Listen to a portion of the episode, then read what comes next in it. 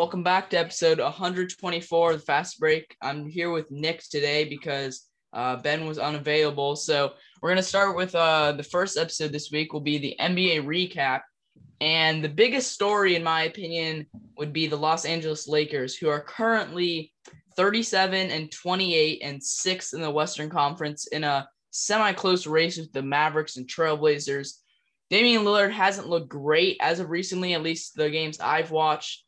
Um, and just talking about the Mavericks briefly, I believe Luka Doncic has like 15 technical fouls. I think it's like 16 or 20 you get, uh, you have to miss a game. So I, I heard that on one of the broadcasts. So that could potentially come up. But Lakers wise, I think uh, uh, Anthony Davis came back maybe two weeks ago, a week and a half. He seemed kind of slow, but they have about three weeks left to still get into game shape and LeBron is back. He said he probably is not going to be 100%, but they've looked okay. The, I mean, they actually won a decent amount of games while they were both out. Um, really with defense, I, I think. Uh, but do you think that they are still the best team in the West? Actually, I don't know if they ever were. I don't remember your takes, but do you think they're the best team in the West? And if not, who do you have coming out of the West? Um, at this very moment, if I had to decide right now, I don't think they're the best team in the West. Just because, yeah. like, you can just see from the past couple of weeks, LeBron and AD have been a little rusty coming off their injuries. Um, LeBron, had, I mean, AD had a big game against the Nuggets the other day, though they got that win. But um, I think that in three weeks in the playoffs start, they'll be back to their peak form. I don't know if they'd be the best team, but I think they'd be more in contention than they look right now, as they've looked not great. I would say in the last couple of weeks. Yeah, for sure. And their center rotation is also a bit of a mess. Andre Drummond and is kind of taking that right now. Marcus Gasol is also kind of on the bench. But last year with um JaVale McGee and Dwight Howard, like I actually I mean AD will probably play the five mostly in the playoffs, but Andre Drummond has not looked that good, uh, just from what I've seen. But matchup wise, the I, we're going to talk about the play-in tournament later this week. But if the Lakers actually fall to the seventh spot, they'd probably be playing, or they're definitely going to be playing the Jazz or the Suns versus actually missing it and having to play the Nuggets or the Clippers. So I think that's like an interesting thing there, where it wouldn't be like they're tanking. I don't think LeBron necessarily wants to play in the play-in. He's he said whoever came up with it should get fired or whatever. That was the quote, but. Uh, do you think that he it might be an actual better matchup for them to play the Jazz or the Suns?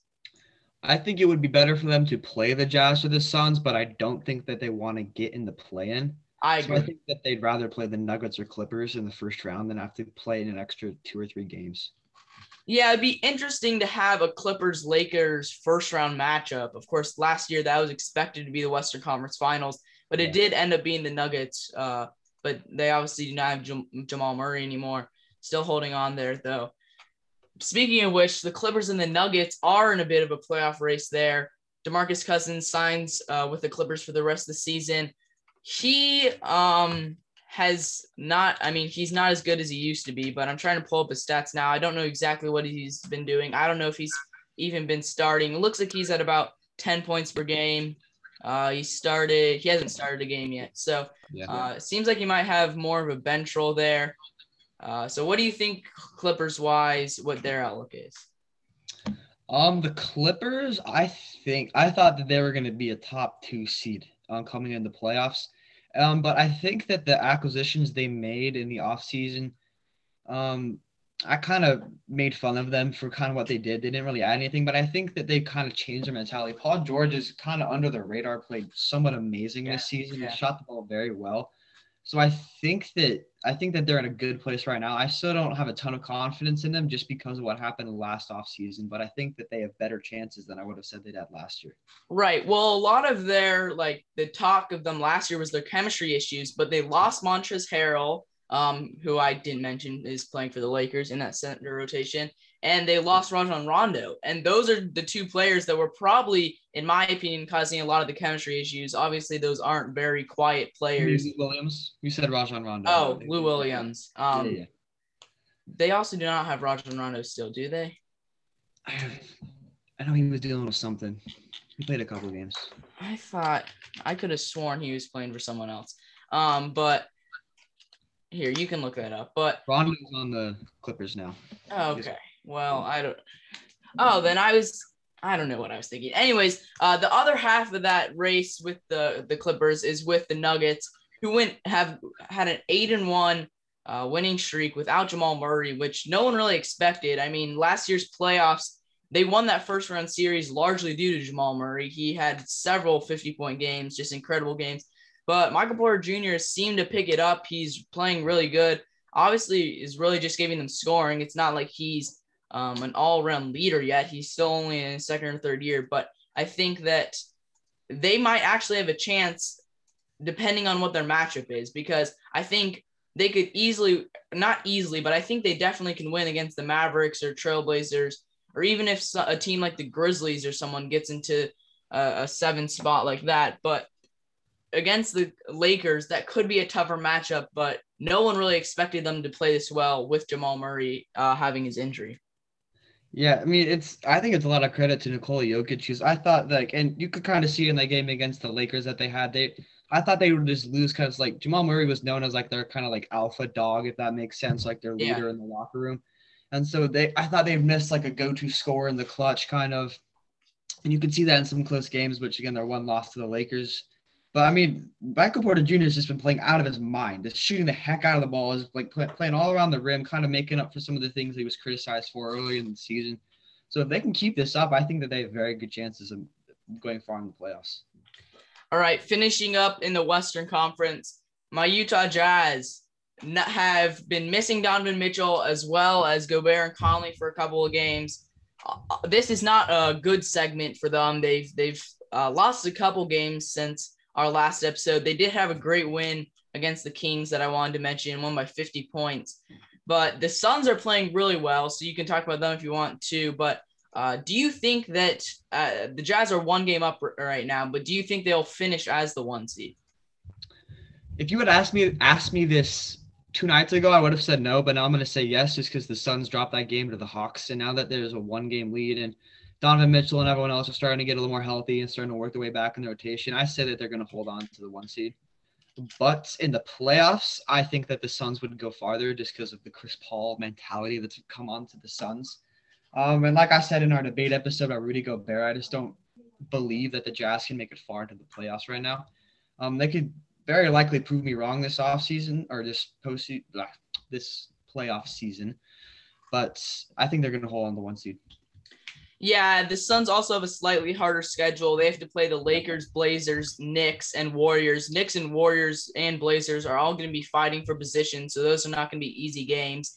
And then uh, the Jazz have to pl- get to play the Rockets, Thunder, Kings. So those should all be easy wins. I do think we'll finish with the one seed. I'm not sure which team I'm scared about the most, who would get the eight seed. It'd probably be uh, if the Trailblazers or Mavericks, them for sure. But other than that, I would say the Warriors, just because we don't know what Steph Curry can do in the playoffs. Obviously, uh, missing last year. So moving on to the Eastern Conference now. The biggest story is a team in the 10 seed that we would never be talking about if it was not due to the play uh, the play-in tournament, which is really uh, I mean the, the Wizards would probably be tanking if not for this opportunity to make the playoffs. And Russell Westbrook has really turned it on he's had several triple doubles in the last week. Really a crazy streak, and he's I think averaging a triple double on the season right now. Yeah. So it's it's really incredible what he's done. Uh, obviously, was an All Star last year, All NBA last year. Even what we remember from last season was probably how terrible he was in the playoffs with the Rockets. I mean, it, it, it seemed like everyone was treating like he'd completely fallen off, and it seems like he still has potential to be maybe have another All Star in his career, even. Yeah, I read a thing the other day that said he could not score, not get another rebound, and not get another assist for the rest of the season and still average a triple double. Yeah. So great. like, I feel like him getting all these triple doubles is kind of undervalued how hard it is because he's done it like four seasons in a row now. Right. But I think like he's really been the difference in their like resurgence kind of in the East. They were inconsistent and they went on, they're going on a long streak right now of consistently winning. And it's all, I think, being credit to Russell Westbrook being able to play very well. Um, and Bradley Beal also has become a lot more efficient. Uh, 50, 40, 90 season this year so far. Um, so I think that if they are able to get to the 10 seed, it's a lot. The seven seed's not going to be happy because this is two all stars who are playing at a very high level right now. Right. And I mean, there's teams that have seasons where no player on their team has a triple double the whole year, and it's kind of underappreciated what uh, Russell Westbrook is doing here. Now at the top of the Eastern Conference, there's a little bit of a race there, although I think the Bucks are gonna have the three seed, in my opinion. The Nets lost three in a row, though. I thought they were gonna have the one seed. So it's it, I think those top three teams have a bit of an interesting uh, race, but just on the Nets side specifically, Harden's been out for a little, and individ- there are a lot of games where only one player on their team or one star was playing, and Harden for a big stretch of that season was playing really well. Kevin Durant has only played 26 games this season. I think there was a stat that last year, you know, the Clippers, their big issue was chemistry, and people were saying that Paul George and Kawhi hadn't played together enough. I think they played seven times more minutes that the Nets uh, trio has played together this year. So I don't know if people really consider this as a chemistry issue just based on how dominant dominant they've been, even with only one or two of their players. But uh, they've recently become the odds on title favorite. We kind of talked about this last episode, talking about all or last week, talking about all the title odds, but we already talked about whether the you think the Lakers are the best team in the West. Do you think the Nets are the best team in the East? If if I thought that they would all be playing in the playoffs, yes. But I just don't trust that they'll have all three of their guys, and I think they need all three to beat Milwaukee or Philly. Um, mm-hmm. like um, KD and James Harden are just inconsistent as far as injuries, and Kyrie can just leave the face of the planet whenever he wants to for ten to twelve days. So, if if they're able to have all three guys, I think they would be the favorite, but they just haven't proven that they can do that. Yeah, I mean they've all missed a lot of games, and uh, kind of foreshadowing for our upcoming uh, All NBA predictions it's interesting with some of these players that just haven't played a lot of games, whether you um, give them these awards. I mean, with Kevin Durant playing 26 games, even if most people consider him a top three player in the league, he just really hasn't played that much. Uh, same with James Harden. You even have to consider uh, that time with the Rockets, the first three weeks of that season, where he really didn't play that well.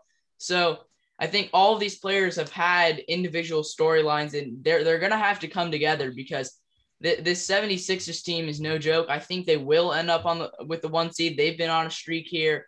Uh, they they had lost four in a row and then won six in a row. So it seems like they've had their ups and downs. Joel Joel Embiid, I do think will be the runner up for MVP. I do think this is Jokic's award at this point, but there, there there's a lot of it's more than it's more than just Nets are going to win the East. There's a lot more of a conversation there. Yeah, and just like Joel Embiid would score 45 points a game against them. like, right. It's I just don't see them being able to stop Giannis either or Joel Embiid. So they'd have to match their scoring, and with only two of their guys, they just couldn't do it. Yeah, and I mean Ben Simmons is a great defender, so if he yeah. can stop one of the three, and the Nets don't really have a big to. I mean, Joel Embiid scoring in the post, so yeah. unless they have KD on him, which still isn't a great matchup, uh, and I mean, obviously the uh, 76ers have a way better defense, even with like Matisse Thybulle, who's a really good defender. So yeah, a lot of options there.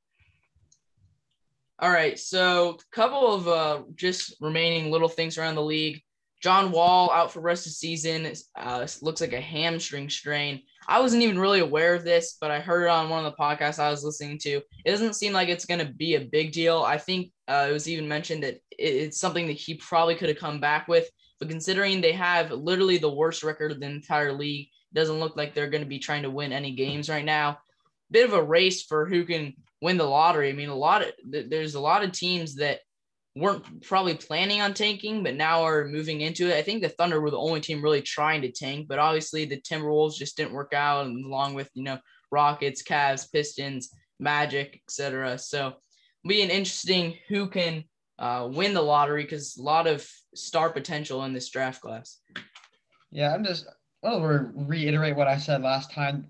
The way that the Houston front office handled James Harden is the worst front office handling of any trade situation in NBA history. Just it frustrates me. And John Wall, I've never really liked him as a player, and like it's uh, yeah, he can. My guess is this is like really like a two or three week injury, and they're just deciding to sit him. I agree. Yeah, uh, especially with them losing Victor Oladipo along the way too. Like their biggest player they returned from the James Harden overall was Kelly Olynyk. I mean, yeah. he had 27 the other night, but we're we're talking about. I mean, I, no return other than the picks. The, all they have is seven Nets picks, and if the Nets are as good as they've looked, they're going to be nothing. So I mean, the first James Harden trade was from uh, leaving Oklahoma City was treated as a terrible one, but this one definitely seems worse. And yeah. I, it, it's not just the Rockets tanking or, or, sitting out players. I mean, the Thunder are we're sitting out Lu Dort. Al Horford's not even playing games anymore. Shai's been out for a while. So yeah, yeah I mean, a lot of tanking. Last note, Eastern Conference, Nate Bjorkgren, the uh, there was a Woj tweet saying that he was abrasive and controlling. And this was just something out of the blue. Like it, it, it wasn't something that was on anyone's radar. The Pacers are always just kind of an unmemorable team and kind of always been, I don't know, six to 10 range. And all of a sudden, there's just this report that he probably won't be back next season because the players don't like him. So we'll see if the Pacers can have another reset. I don't know if you see their outlook uh, being that great. I mean, they have some solid players. Um, but I don't know if they can really if it's going to be that easy of a path to get into any form of title contention. Yeah, the thing with the Pacers is they've always had a great surrounding cast team, but they've never just had that one star that can just take you to the next level. So hopefully in this offseason they can get a new coach, they can get some more assets, and they can try and become a contender. I mean, the last guy was probably Paul George or even yeah. Victor Oladipo for a little, but the past couple years they just really haven't had anyone. All right. Well, that's all I have. Do you have any other thoughts?